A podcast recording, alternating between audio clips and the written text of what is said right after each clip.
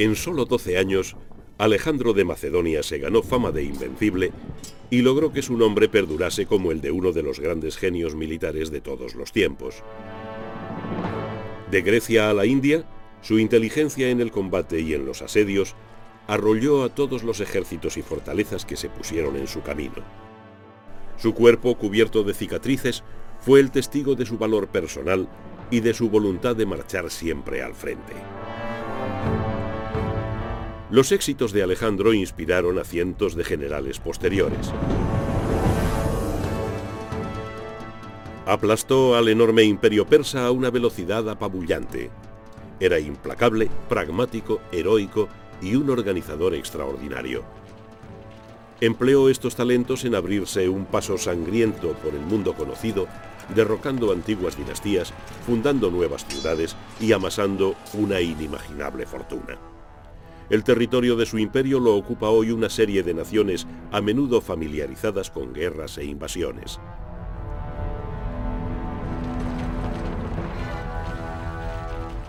Como general, como soldado y como caudillo de sus hombres, no tuvo igual, pero estas cualidades quedaban empañadas por aspectos más sombríos. A veces sufría ataques de ira y de paranoia homicida causados por la bebida. Fue progresivamente creyéndose un dios. En algunas de las tierras que conquistó se le recuerda como Alejandro el Maldito, pero para los que contemplan sus hechos a distancia seguirá siendo el Grande.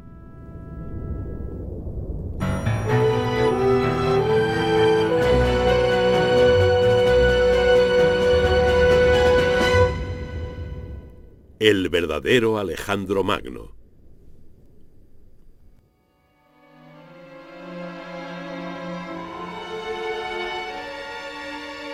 Alejandro era hijo del rey Filipo II de Macedonia y nació en el 356 a.C.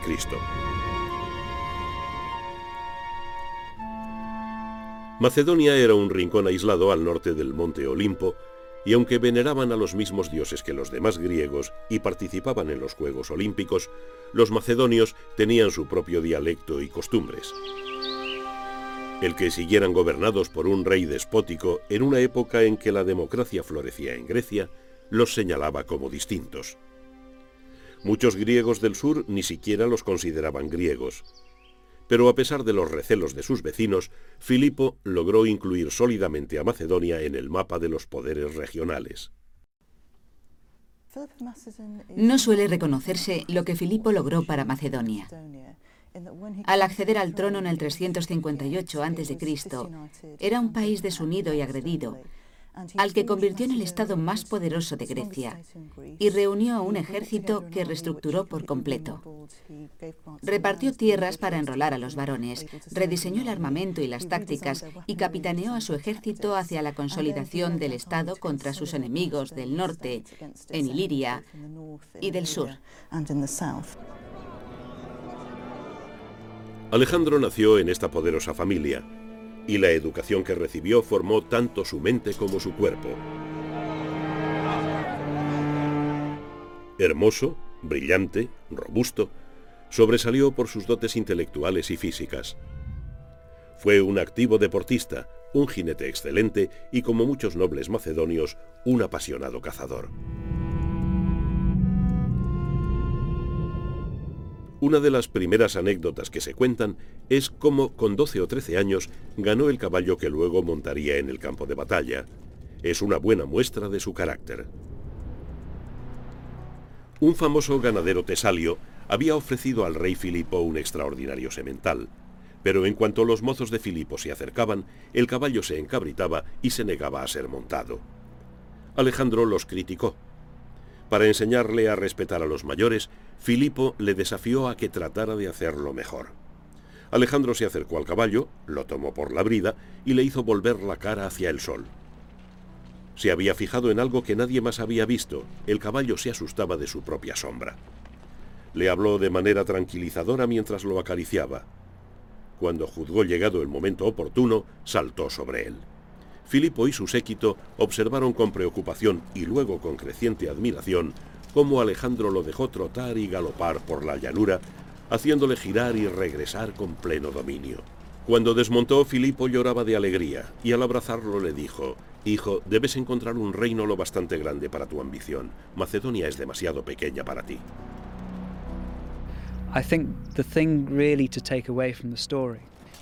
Lo conservable de la historia es cómo Alejandro comprendió algo que nadie había visto y cómo dominó el caballo, y por lo tanto su entorno, merced a la observación y a la voluntad.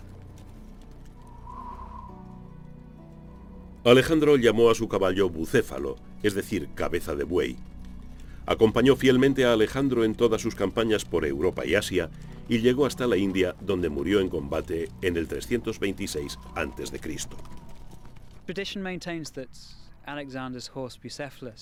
La tradición cuenta que Bucéfalo, el caballo de Alejandro, fue domado a los 12 años y que participó en sus campañas otros 16.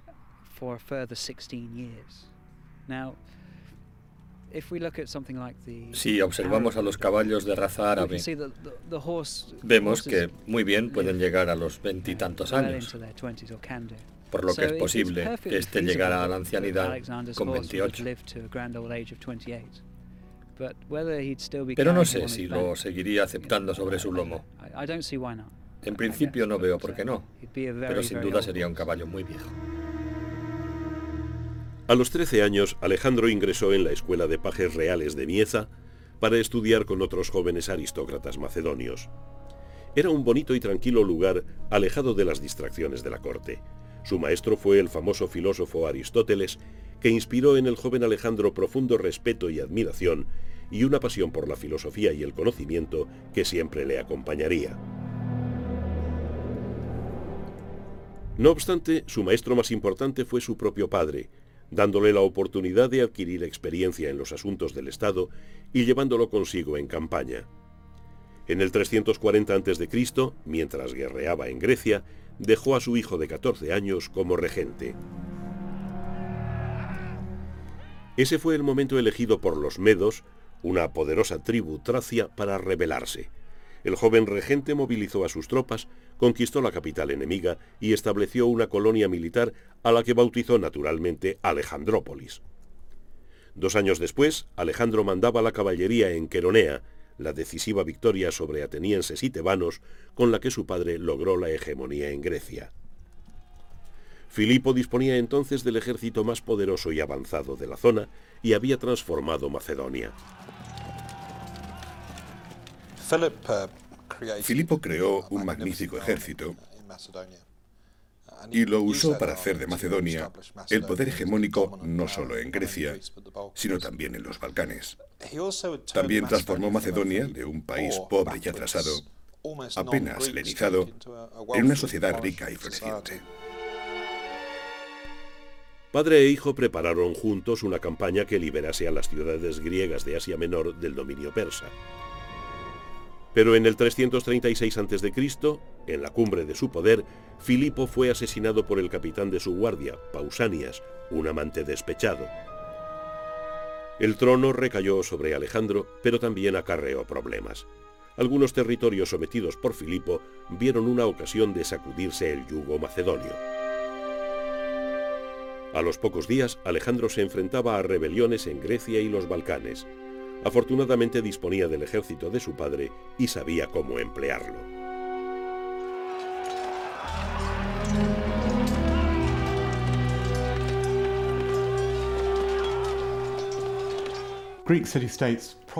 En las ciudades-estado griegas había diversidad de actitudes respecto a Alejandro. Algunas ciudades que habían sido muy poderosas, como Atenas y Esparta, estaban muy preocupadas por su poder.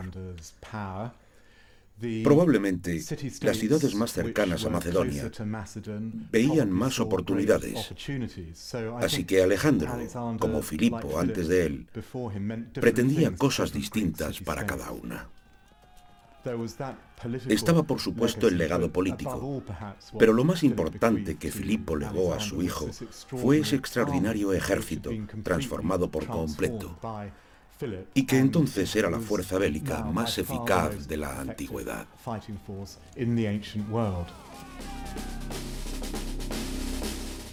Alejandro pronto puso al ejército en marcha. Primero avanzó hacia el sur para intimidar a sus aliados más reticentes y a continuación lo llevó a combatir en los Balcanes contra ilirios, tribalos y getas. Cuando unos rumores falsos sobre su muerte incitaron a los tebanos a la rebelión, volvió hacia el sur a toda velocidad. Aquí demostró su crueldad, arrasando Tebas y esclavizando a 20.000 tebanos. En menos de un año, y con todos sus aliados griegos afirmando su lealtad, se encontró listo para marchar hacia el este.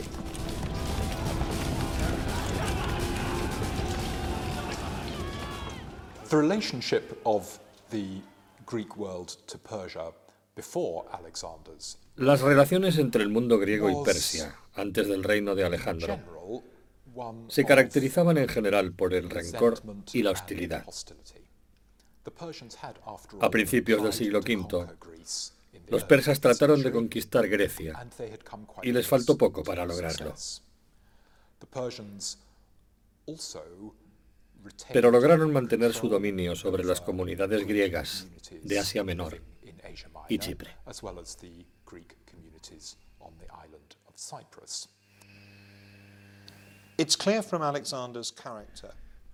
Lo que se deduce claramente del carácter de Alejandro es que desde muy joven aspiró a la grandeza. Y la única dirección lógica para que un gran rey demostrara su grandeza era el este. Además, el legado de su padre había uh, quedado incompleto. Filipo elaboró cuidadosos planes para invadir el imperio persa, planes en los que Alejandro participó, por lo que éste sin duda pretendía enaltecer su reciente dignidad real, mostrándose como digno sucesor de su padre. Creo que probablemente al principio su objetivo era el mismo que el de Filipo, conquistar Asia y dominar estos territorios que se integrarían en el imperio macedonio. La idea de la conquista total, del total sometimiento del imperio persa y de convertirse en rey de este imperio, eso vino después. Durante más de 150 años, el imperio persa fue la mayor potencia del Oriente Próximo. En los años de su esplendor, se extendía desde Grecia central al Valle del Indo. A pesar de sus ineptos gobernantes, de rebeliones y de guerras civiles, seguía siendo un estado poderoso, increíblemente rico y con un poder naval y militar terrible. Las provincias persas, llamadas satrapías, disponían de sus propias fuerzas armadas, con las que se enfrentaban a amenazas de tipo corriente. No obstante, las mejores tropas del imperio eran fuerzas de élite dirigidas personalmente por el gran rey. En caso de amenaza extraordinaria, estas podían completarse con levas efectuadas por todo el imperio.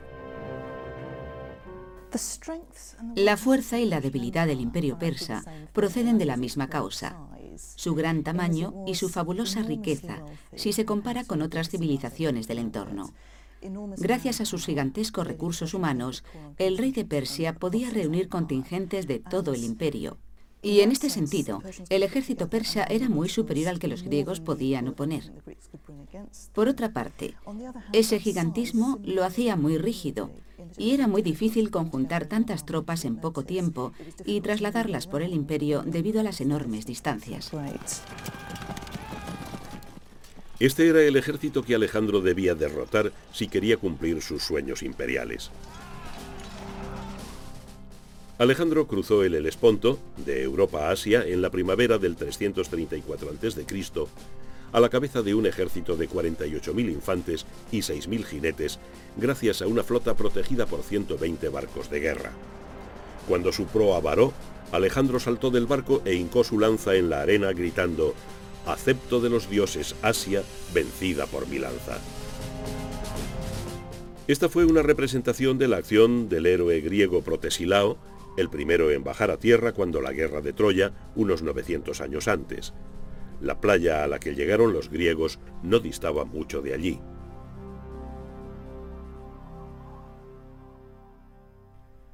Al identificarse con ese episodio glorioso del pasado épico, Alejandro dejaba bien claro ante el mundo y los historiadores cómo quería que se le considerase a él y a su invasión. Alejandro visitó el emplazamiento de Troya, en parte por razones familiares, pues su madre descendía de una dinastía que pretendía remontarse a Aquiles. Uno de los principales héroes de la guerra de Troya. Pero también lo hubiera hecho por razones propagandísticas. Fue un acto de gestión de imagen dirigido a un amplio público, y es probable que con él Alejandro estuviera afirmando su respeto por la cultura y la historia griegas. Era una manera de mostrar al pueblo griego los gustos griegos de Alejandro. Era de dominio público y solo podía serlo con su permiso que su libro de cabecera era la Iliada de Homero. Y creo que esto también se debía a esta gestión de imagen. En esta fase de su campaña era vital conservar a los griegos de su parte. Los sátrapas persas de Anatolia, los gobernadores regionales del Gran Rey, decidieron dar la batalla a Alejandro en las puertas asiáticas, por detrás del río Gránico. Su plan era muy simple, situaron a la caballería delante y a la infantería detrás, con la intención de cargar contra los macedonios mientras estos escalaban la orilla del río, esperando que un ataque cuesta abajo contra un enemigo desorganizado les daría la victoria. Lo que ocurrió entonces fue algo pasmosamente breve y desigual. La batalla empezó cuando un escuadrón de la caballería de los compañeros, seguido por los hipaspistas y los lanceros, atacó el ala izquierda persa. En el momento crítico, Alejandro cargó con su escuadrón real, lo que permitió al resto del ejército macedonio contactar con el enemigo. La caballería persa no podía enfrentarse a la falange y peor aún la caballería de los compañeros les rodeaba por el flanco. Así que huyeron. La infantería persa, en su mayor parte hoplitas mercenarios griegos que luchaban escudo con escudo, no tuvo esa posibilidad y fue aniquilada. Cayeron quizás unos mil jinetes persas y más de 20.000 infantes tras perder la batalla.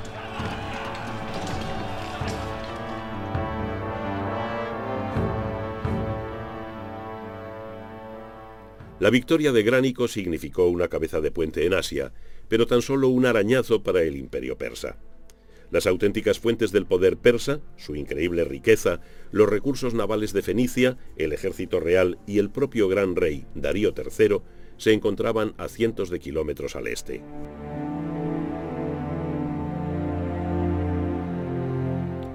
Alejandro continuó hacia el este. Algunas ciudades se rindieron, pero otras como Mileto o Alicarnaso fueron conquistadas por asedio. Avanzaba inexorablemente y su reputación le precedía. Alejandro fue bien acogido en muchas de las ciudades, aunque sabemos que la aparición de un nuevo monarca en el panorama político provocaba no pocos recelos. Se conserva una anécdota de cómo Alejandro propuso pagar un nuevo templo en la gran ciudad de Éfeso, con la condición de que su nombre figurara en el frontón, y de cómo los efesios se negaron a ello. Tenían una actitud orgullosa e independiente y actuaron con cautela ante un nuevo gobernante.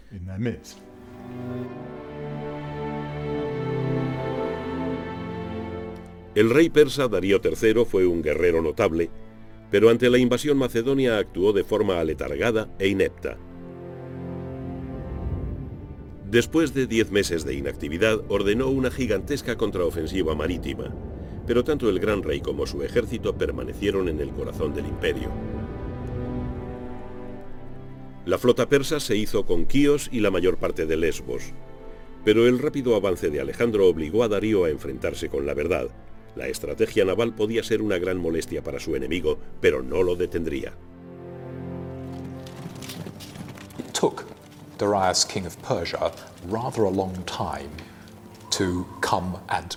Darío, rey de Persia, tardó mucho tiempo en enfrentarse con Alejandro. ¿Por qué?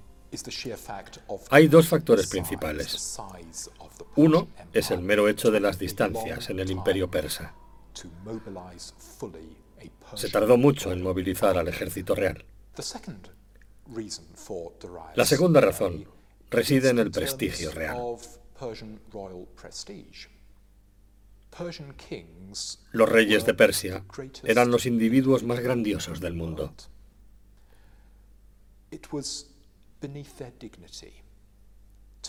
Era indigno de ellos salir a pelear con el primer fulano que invadiera su territorio. Se arrepentirían de este letargo.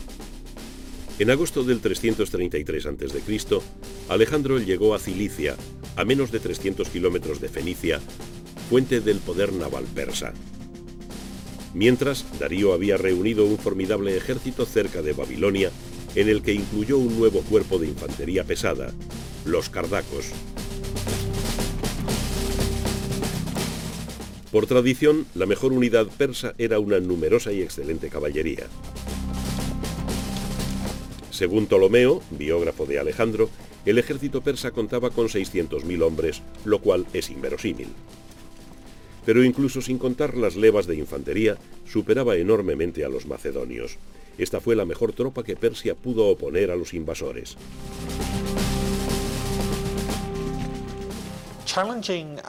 Desafiar a Alejandro con el ejército real persa fue un elevado riesgo estratégico. Los ejércitos de los sátrapas podían perderse sin consecuencias para la estructura fundamental del imperio. Perder el ejército real significaba arriesgar el trono. Pero por otra parte, si Alejandro no dejaba de avanzar, había que combatir antes o después. El sentido práctico te sugiere luchar, pero aún más importante que esto es que un rey que rehúsa combatir no tardará en perder el apoyo de sus nobles.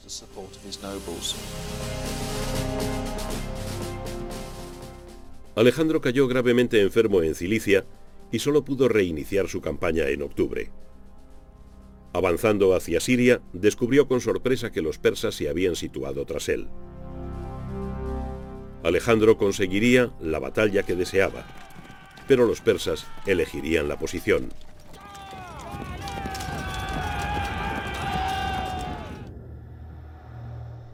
Los persas decidieron luchar al sur de Iso, entre el monte Amano y el golfo de Iso. Era una llanura costera de menos de 3 kilómetros, de modo que el ala izquierda persa llegaba hasta las laderas.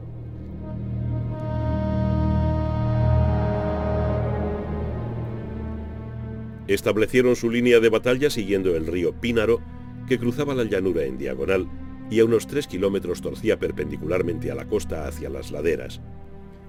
Por esta razón su ala izquierda estaba más adelantada que la derecha.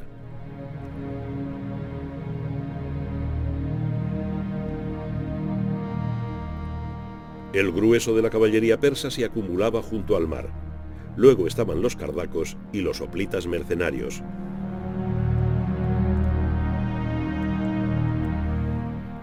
Darío con su guardia se situaba justo antes del codo del río.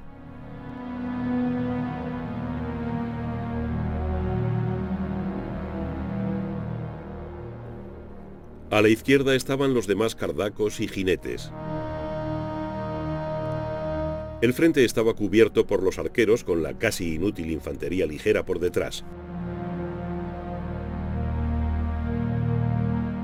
A la izquierda, más infantería ligera persa desbordaba la línea por las laderas en forma de gancho orientado al sur.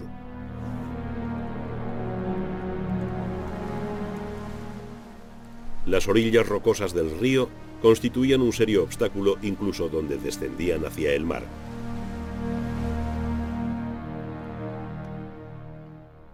La infantería del centro mejoró estas defensas naturales con empalizadas, más lejos del enemigo, pero más cerca del mar, se podía cruzar el río, pero por aquí debía avanzar la caballería persa. Darío esperaba que la caballería ganase la batalla, aplastando el ala enemiga y girando para atacar de flanco a las falanges.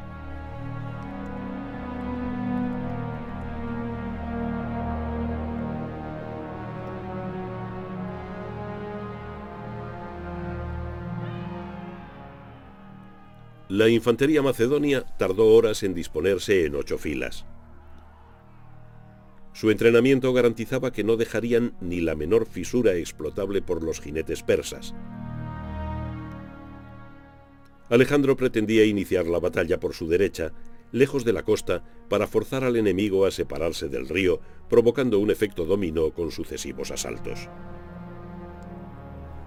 Al observar dónde se encontraba la caballería enemiga, envió a los jinetes tesalios a reforzar su ala izquierda. Le preocupaban los persas formados en media luna, por lo que envió un destacamento mixto de 300 jinetes e infantes para contenerlos.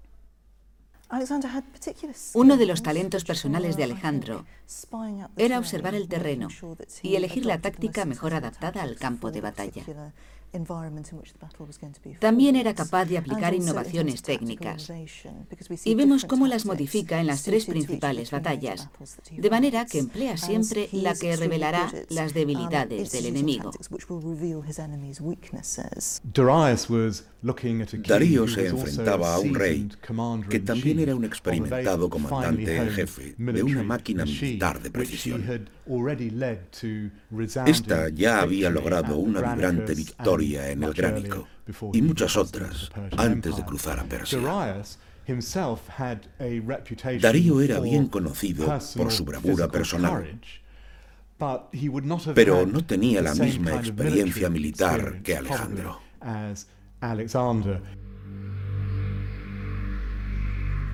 Por la tarde los macedonios se encontraban frente al flanco izquierdo enemigo, pero a casi un kilómetro del derecho. De pronto, los hipaspistas, guiados por Alejandro, cruzaron el río y se precipitaron contra el codo de la línea persa.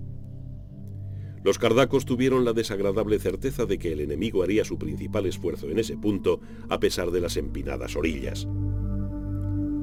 Mientras la élite macedonia golpeaba con fuerza la línea persa, los compañeros cruzaron el río y atacaron el ala izquierda persa. Esta, atacada simultáneamente por una fuerza mixta de lanceros, caballería ligera, infantería y arqueros, empezó a tambalearse.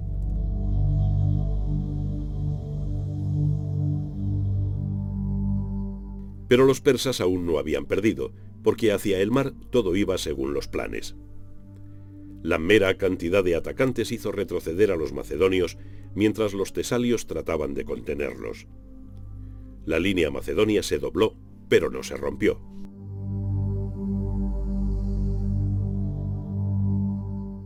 Mientras tanto, en el centro, la falange que se enfrentaba a los cardacos cruzó el río sin perder la formación pero la que topó con los oplitas se vio envuelta en un sangriento combate al lograr estos infiltrarse en sus filas, lo que les impedía manejar las sarisas. La batalla estaba en el alero. Entonces Alejandro dio el golpe maestro. Al frente de la caballería real, cargó directamente contra Darío, que después de un breve combate salió huyendo.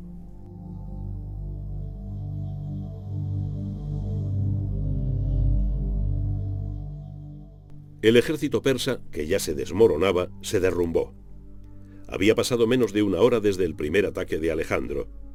Los persas estaban ansiosos por abandonar el campo de batalla, pero su propia multitud se lo obstaculizaba y muchos cayeron a manos de los macedonios. Arriano habla de un barranco que los perseguidores cruzaron sobre cadáveres. Los macedonios solo perdieron unos pocos centenares.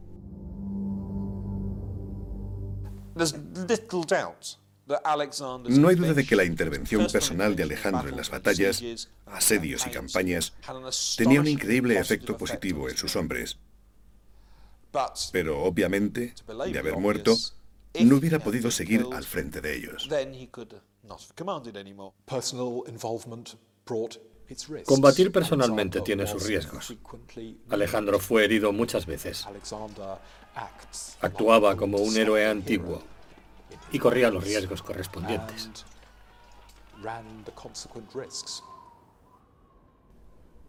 Es evidente que al ponerse a la cabeza de un destacamento de infantería o de caballería para cargar, Alejandro perdía el control del resto del ejército.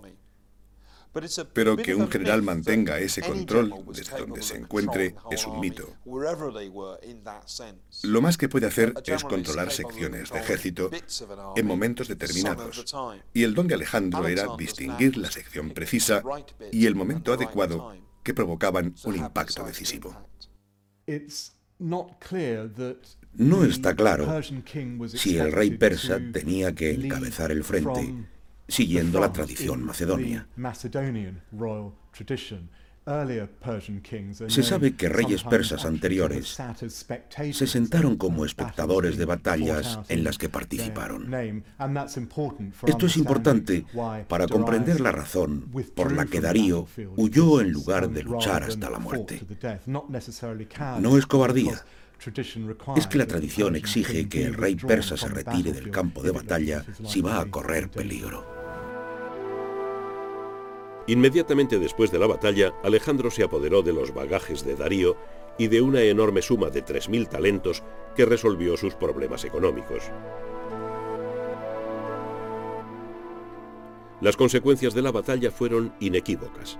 Persia ya no disponía de una infantería griega tan eficaz y la costa fenicia quedaba abierta. Esta región había suministrado una poderosa flota a los persas durante más de un siglo. Persia dejó de ser una potencia naval.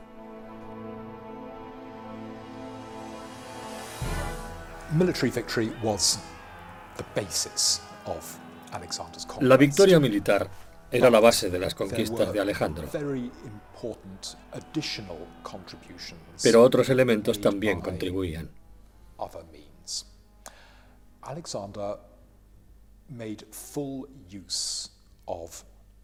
Alejandro empleó a las personalidades locales siempre que pudo.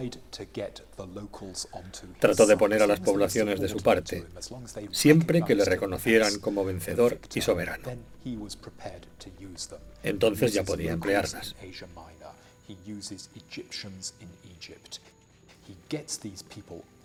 Así lo hace en Asia Menor y en Egipto pone a la gente de su parte, lo que le permite controlar y explotar los territorios conquistados.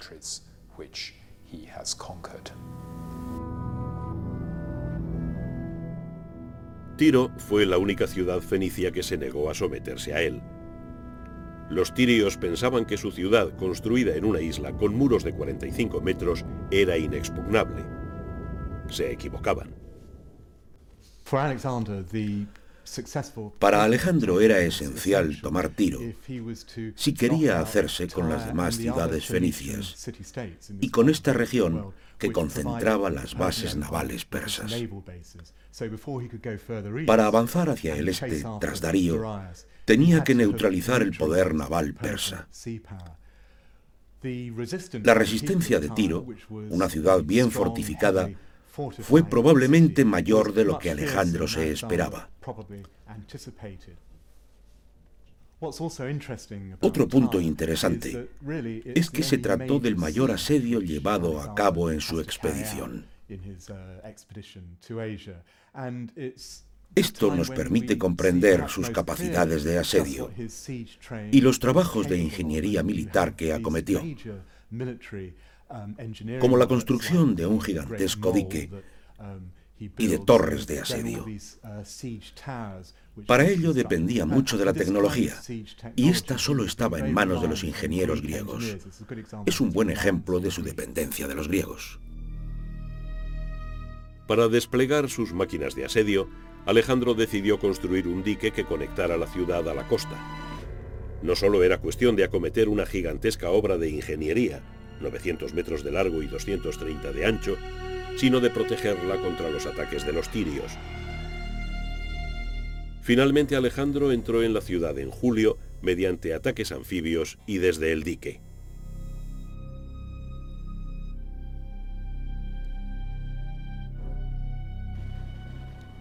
Tiro pagó un elevado precio por su desafío.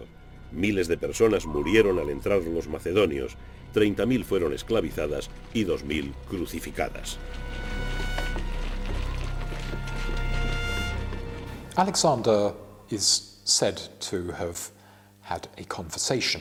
Se cuenta que Alejandro y su lugarteniente Parmenión discutieron sobre la oferta de paz de Darío.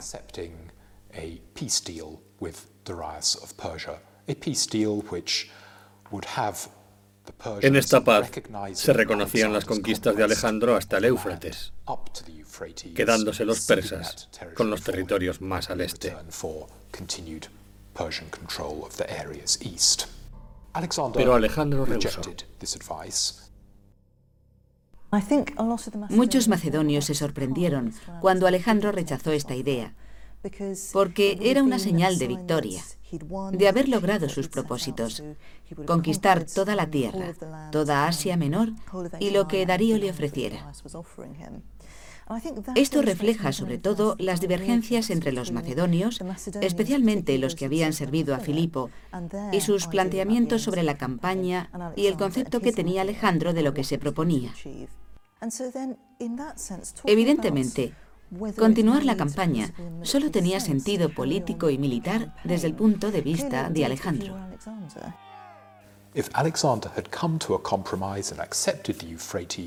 De haber llegado a un compromiso aceptando la frontera en el Éufrates, esta se habría mantenido durante su vida. Pero en caso de problemas en Macedonia, tras su muerte, los persas hubieran vuelto. Aunque rechazó la oferta de paz de los persas, Alejandro decidió posponer su enfrentamiento con Darío para seguir por la costa palestina hacia Gaza, que cayó tras una dura resistencia, mientras Pelusio se rendía sin lucha. Desde aquí remontó el Nilo hasta Memphis, la capital de Egipto y cabecera del delta, visitando las pirámides de Gizeh. Memphis le dispensó una entusiástica bienvenida por liberar a Egipto de 200 años de dominio persa. De inmediato se empezó a cimentar la influencia cultural helenística que duraría tres siglos en Egipto. Uno de estos cimientos fue la fundación de Alejandría, la más longeva de las muchas ciudades que llevaron su nombre. Alejandro tenía que dominar Egipto antes de marchar hacia el este, igual que había tenido que conquistar los puertos del Líbano y de Siria, ya que Egipto era uno de los territorios más ricos del imperio. Su riqueza era famosa en la antigüedad.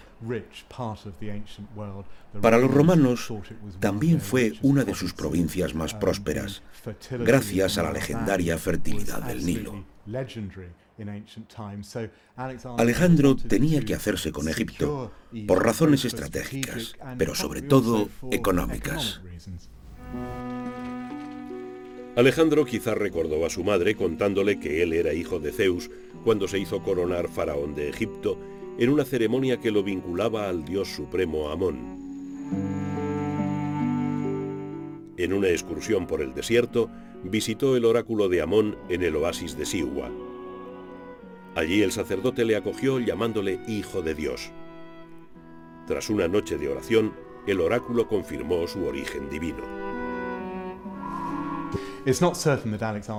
No es seguro que Alejandro fuera coronado faraón, así que no sabemos qué papel juega Egipto en las ideas que Alejandro empezaba a tener sobre su divinidad. Algo más segura es su visita al oráculo del oasis de Siwa, y que, según la tradición, salió de él creyendo que, en cierto sentido, era el descendiente del dios del oráculo, una mezcla de griego Zeus y del egipcio Amón. Es de aquí de donde arrancó la idea de Alejandro, hijo de un dios. Alejandro abandonó Egipto en el 331 a.C.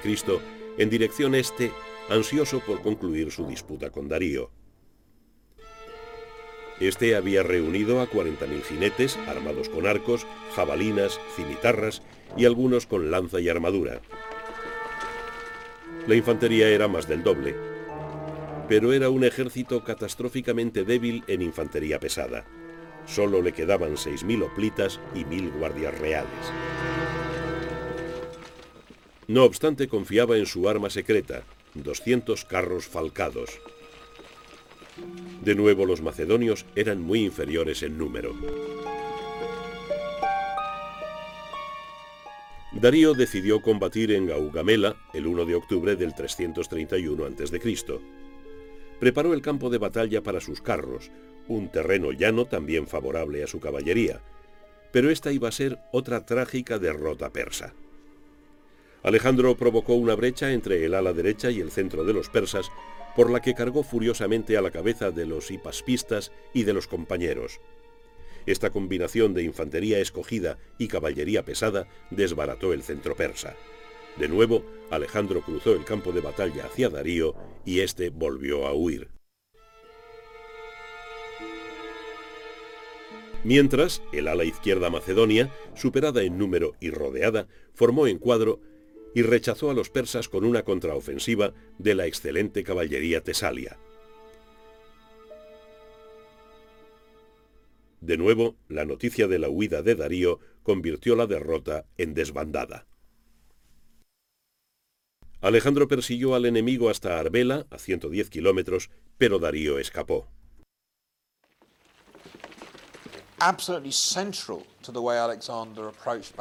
Lo esencial en las batallas de Alejandro era su capacidad de dirigir y organizar a su ejército para golpear al enemigo en el punto exacto y en la estructura precisa.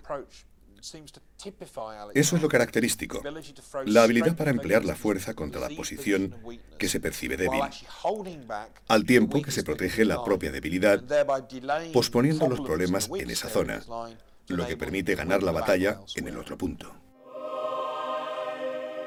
Puede que en Gaugamela cayeran hasta 40.000 persas, pero sobre todo el ejército persa había sido destruido. Este fue el último redoble del antiguo estado persa. Después de Iso, Alejandro le había escrito a Darío, si me disputas el reino de Asia, detente y lucha. Ahora el gran rey era un fugitivo sin tropas y Alejandro fue oficialmente proclamado rey de Asia.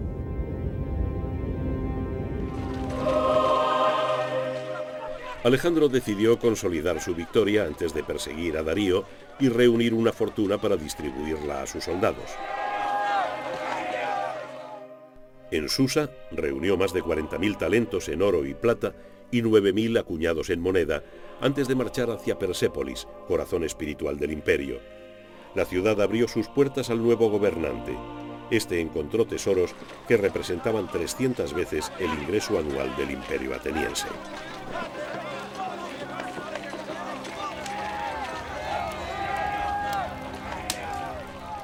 Tras invernar en Persépolis, Alejandro se dispuso a deshacerse de Darío. Mientras preparaba la marcha, la ciudad se quemó hasta los cimientos. La causa del incendio sigue siendo un misterio. Los acontecimientos de Persépolis ya fueron debatidos en la antigüedad. En una versión, Alejandro prendió fuego deliberadamente al palacio de los reyes persas como símbolo de la venganza griega por la invasión persa del 480 a.C. En otra versión más calumniosa, Alejandro, borracho tras una fiesta, fue provocado por una mujer para que vengara los insultos persas contra su antigua ciudad. La arqueología se inclina por la primera, pues la zona quemada del palacio era en realidad un complejo palacial construido por el rey Jerjes I, que invadió Grecia en el 480 a.C.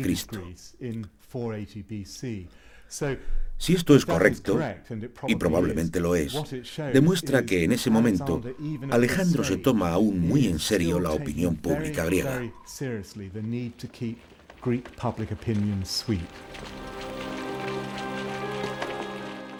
Dejando atrás las ruinas de Persépolis, Alejandro inició la persecución de Darío.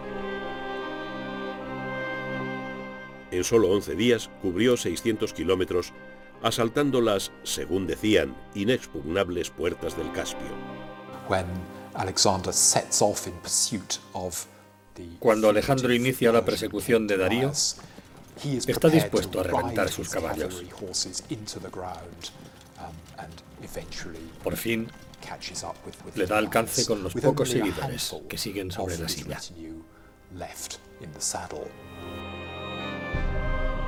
Pero Alejandro no obtuvo su recompensa. Beso, el sátrapa de Bactriana, asesinó a Darío y abandonó el cuerpo a los perseguidores. Una de las metas de Alejandro al salir de Macedonia fue extender la cultura griega. En Persia se enfrentaba a una cultura totalmente extraña, con sus propias jerarquías, profundas tradiciones y cultos religiosos. ¿Cómo asumió esta nueva cultura? En el 331 a.C., Alejandro empieza a conceder altos cargos a los nobles persas como sátrapas o gobernadores de su imperio asiático. Y este es el principio de una larga y tenaz aspiración por adoptar elementos culturales de los persas a los que está conquistando.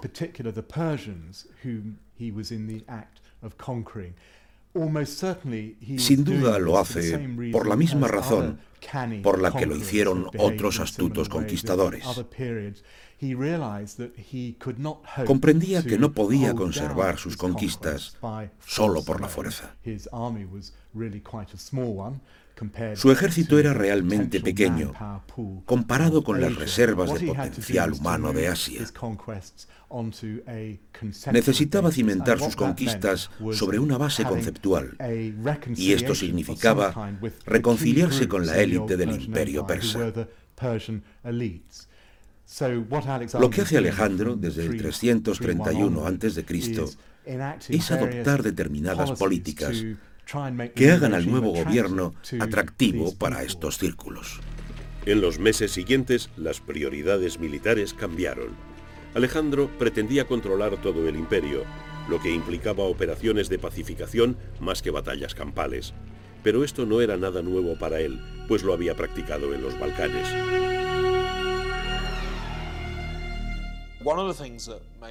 Uno de los elementos que convertían a Alejandro en un comandante excepcional era su dominio de los conflictos de baja intensidad. Desde el mismo principio de la invasión, se ocupó de la pacificación. El sistema consistía en reservar la primavera y el verano para los combates decisivos y el otoño y el invierno para dar descanso a las tropas pesadas y, en pequeños grupos, expulsar a las tribus locales revoltosas. Alejandro reorganizó profundamente su ejército. La caballería, salvo los compañeros, fue reducida a pequeñas unidades multirraciales de 75 o 100 jinetes. La falange fue reorganizada en formaciones de mil infantes mandadas por un quiliarca, se les entrenó y reequipó para operaciones móviles. No por eso se olvidaron las viejas formaciones y técnicas y el ejército macedonio siempre estuvo dispuesto para combatir en campo abierto.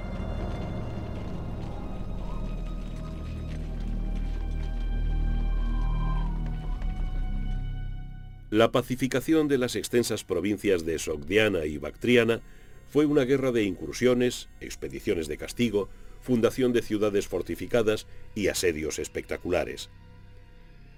El enemigo solo resistía en fortalezas teóricamente inexpugnables. Alejandro demostraba que éstas no existían para él.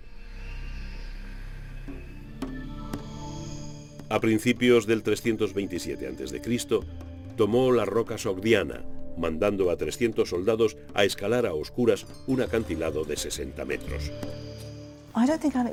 Alejandro solo veía en los combates ocasiones de incrementar su perfil heroico.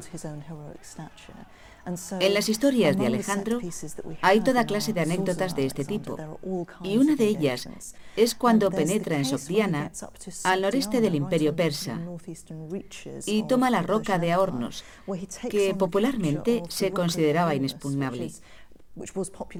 Se decía que nadie la había tomado jamás por asalto, por lo que Alejandro lo consideró como un desafío personal. Este combate en Sogdiana fue fácil, pero un contingente macedonio de 2.000 hombres fue aniquilado por los sogdianos de Espitámenes, el más capaz de sus enemigos. No obstante, un castigo rápido y efectivo, junto a unas favorables condiciones de rendición, obraron su efecto.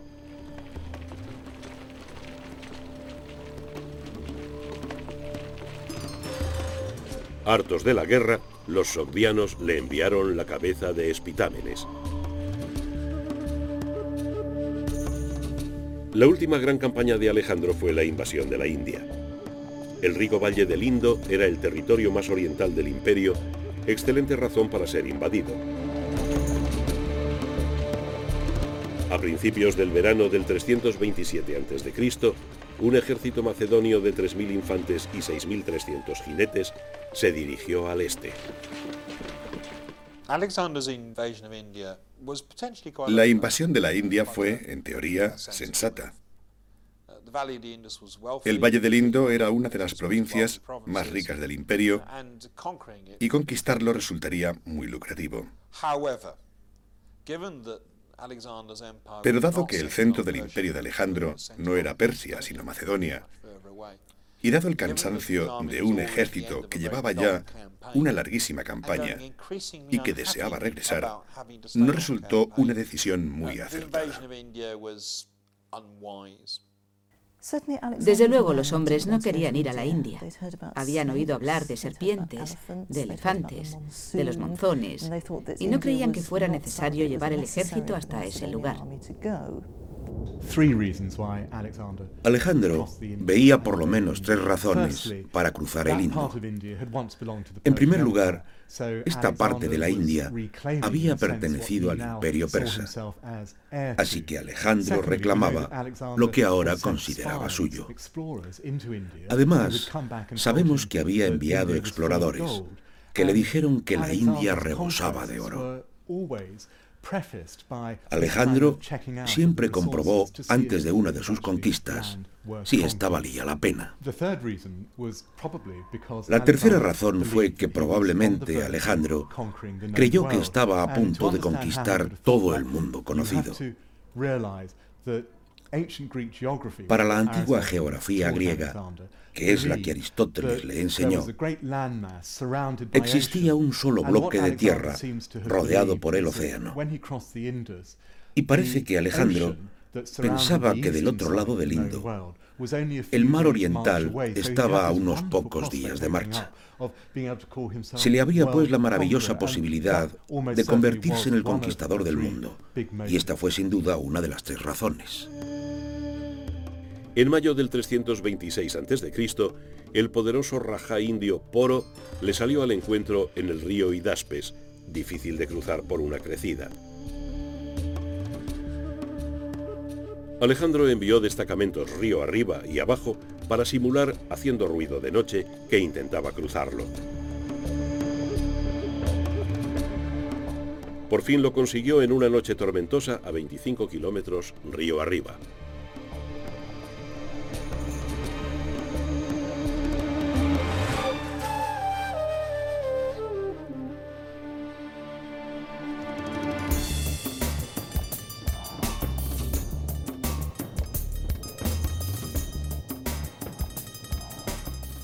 Poro envió a su hijo con dos mil jinetes a vigilar el cruce, pero Alejandro los derrotó y el hijo murió en la escaramuza.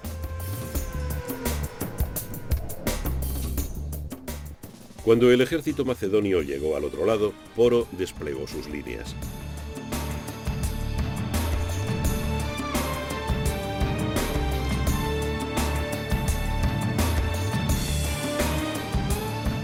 Alejandro aproximó su ejército en diagonal contra el ala izquierda india.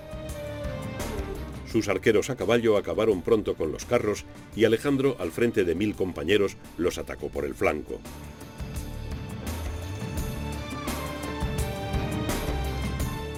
La caballería india giró 90 grados dejando una brecha. Entonces la caballería macedonia del ala izquierda cargó a través de las líneas indias y se coló por la brecha mientras Alejandro cargaba por el otro lado.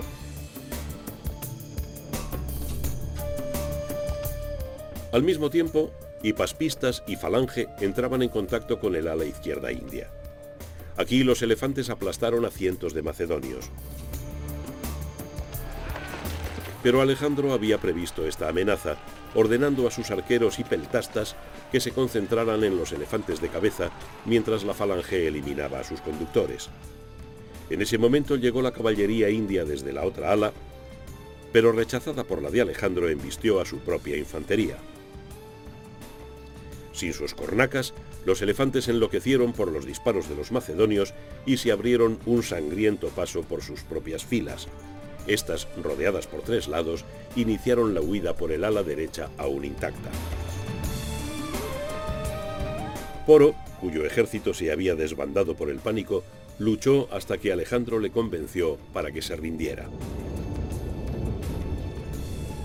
No era la primera vez que Alejandro convertía a un enemigo derrotado en un aliado. Incluso aumentó el territorio de Poro. La campaña india continuó, pero el ejército estaba cada vez más decepcionado con su rey. Se habían oído voces en contra de avanzar hacia el este antes de conquistar el corazón de Persia, pero ahora estas eran un clamor.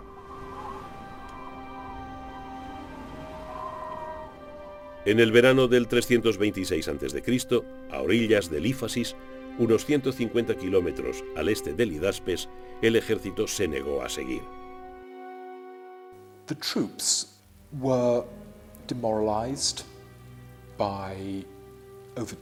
La tropa estaba desmoralizada por dos meses de lluvias monzónicas. Preocupada por los rumores de la cantidad de fuerzas indias que les amenazaban, y por estar más allá de Persia. Dijeron que sus ropas macedonias eran harapos, que nadie tenía el mismo aspecto, que tenían que vestir como los persas y que la mayoría de sus camaradas habían muerto por el camino. Muchos de los supervivientes habían sido instalados en las nuevas ciudades que Alejandro creó y no comprendían por qué había que continuar, por qué no deseaba volver a casa. Esto es lo que realmente acabó con la conquista. Los soldados querían disfrutar de la increíble conquista realizada. Querían volver a casa con sus familias y sentir que la guerra tenía un final. Alejandro tuvo que ceder. Disgustado y decepcionado, Alejandro renunció a su sueño de llegar al océano exterior. Esto no significó el fin de la campaña india, pues insistió en conquistar el Valle del Indo hasta el mar, a más de 600 kilómetros, por llanuras exuberantes, fértiles y abrasadoras. Entonces recibió otro golpe. En un duro combate, en una fortaleza de los Malios, Alejandro fue herido de gravedad por una flecha que le atravesó un pulmón. Estuvo desahuciado, pero su impresionante poder de recuperación prevaleció como en las otras nueve ocasiones en que sufrió gravísimas heridas como fracturas de miembros o de cráneo, o cuando un venablo le atravesó el hombro. Debilitado por la herida, al frente de un melancólico ejército, Alejandro volvió hacia Babilonia y el hogar. Decidió llevar a las tropas por la costa del Océano Índico y el desierto de Gedrosia. Cuando emprendieron la travesía del desierto de Gedrosia, al sur del actual Irán, evidentemente no sabían que las condiciones serían tan adversas. Pero también es probable que los historiadores hayan exagerado las calamidades subsiguientes con el objetivo de mostrar a Alejandro como un ser progresivamente arbitrario y despótico.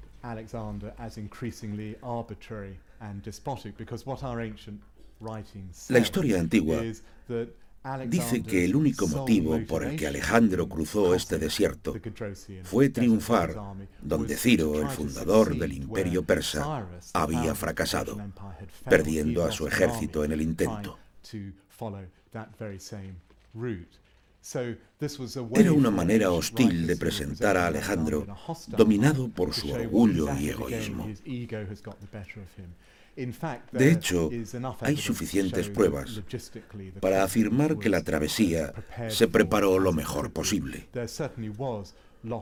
Hubo muertos, sin duda, um, pero más entre los acemileros, gente por la que Alejandro no se preocupaba en absoluto, que entre la tropa. Carecemos de pruebas sobre graves pérdidas entre la tropa macedonia. La historia está probablemente exagerada, pero el elemento verídico puede ser esta rivalidad de Alejandro con un predecesor. Las estimaciones más conservadoras cifran las bajas en decenas de miles.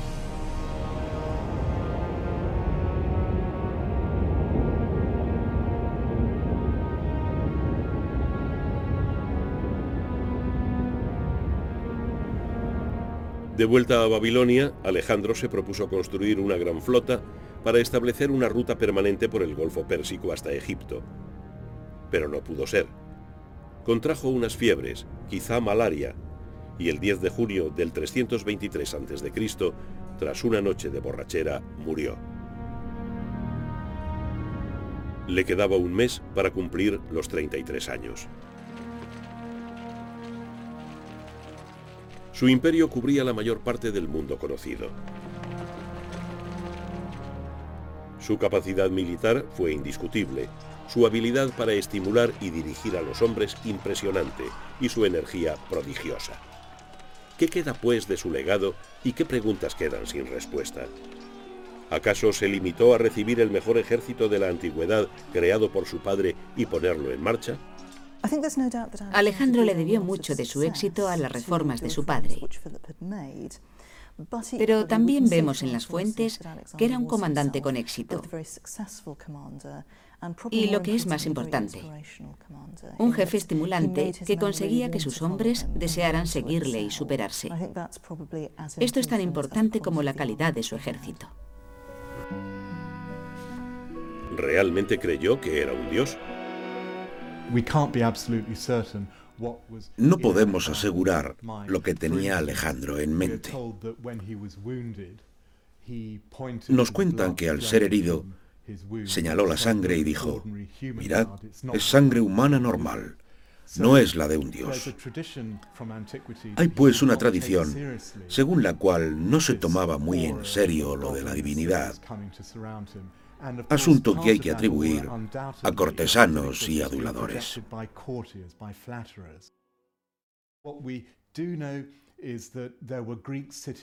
Pero sabemos que en algunas ciudades griegas se discutió si rendirle honores divinos una vez muerto. De lo que no estamos seguros es de hasta qué punto actuaron así presionados o por propia voluntad. Porque en las sociedades antiguas el poder absoluto de un individuo y la divinidad se relacionaban estrechamente.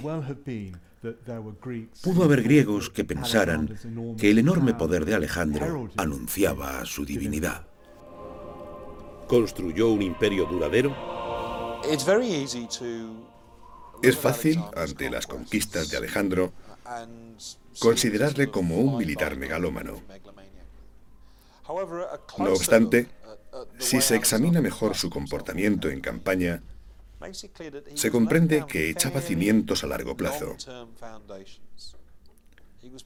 Construía ciudades, organizaba la administración civil, creaba una gigantesca cultura política para durar, y eso es mucho más que ser un general brillante.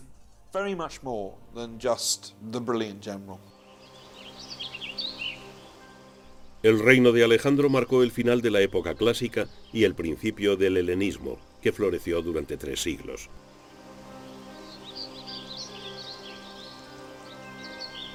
La civilización y la cultura griegas, su lenguaje y arquitectura, sus estructuras administrativas, su arte, templos y bibliotecas, sus teatros y gimnasios se extendieron hasta el pie del Himalaya.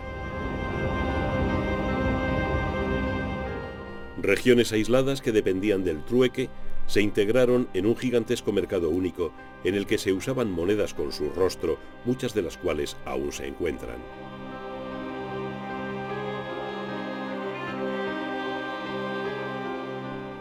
Las nuevas rutas se convirtieron en vías por las que no solo bienes, sino también pueblos, técnicas, religiones, ejércitos, lenguas, artes y conocimientos se extendieron por el mundo conocido junto a las leyendas sobre Alejandro y sus hazañas.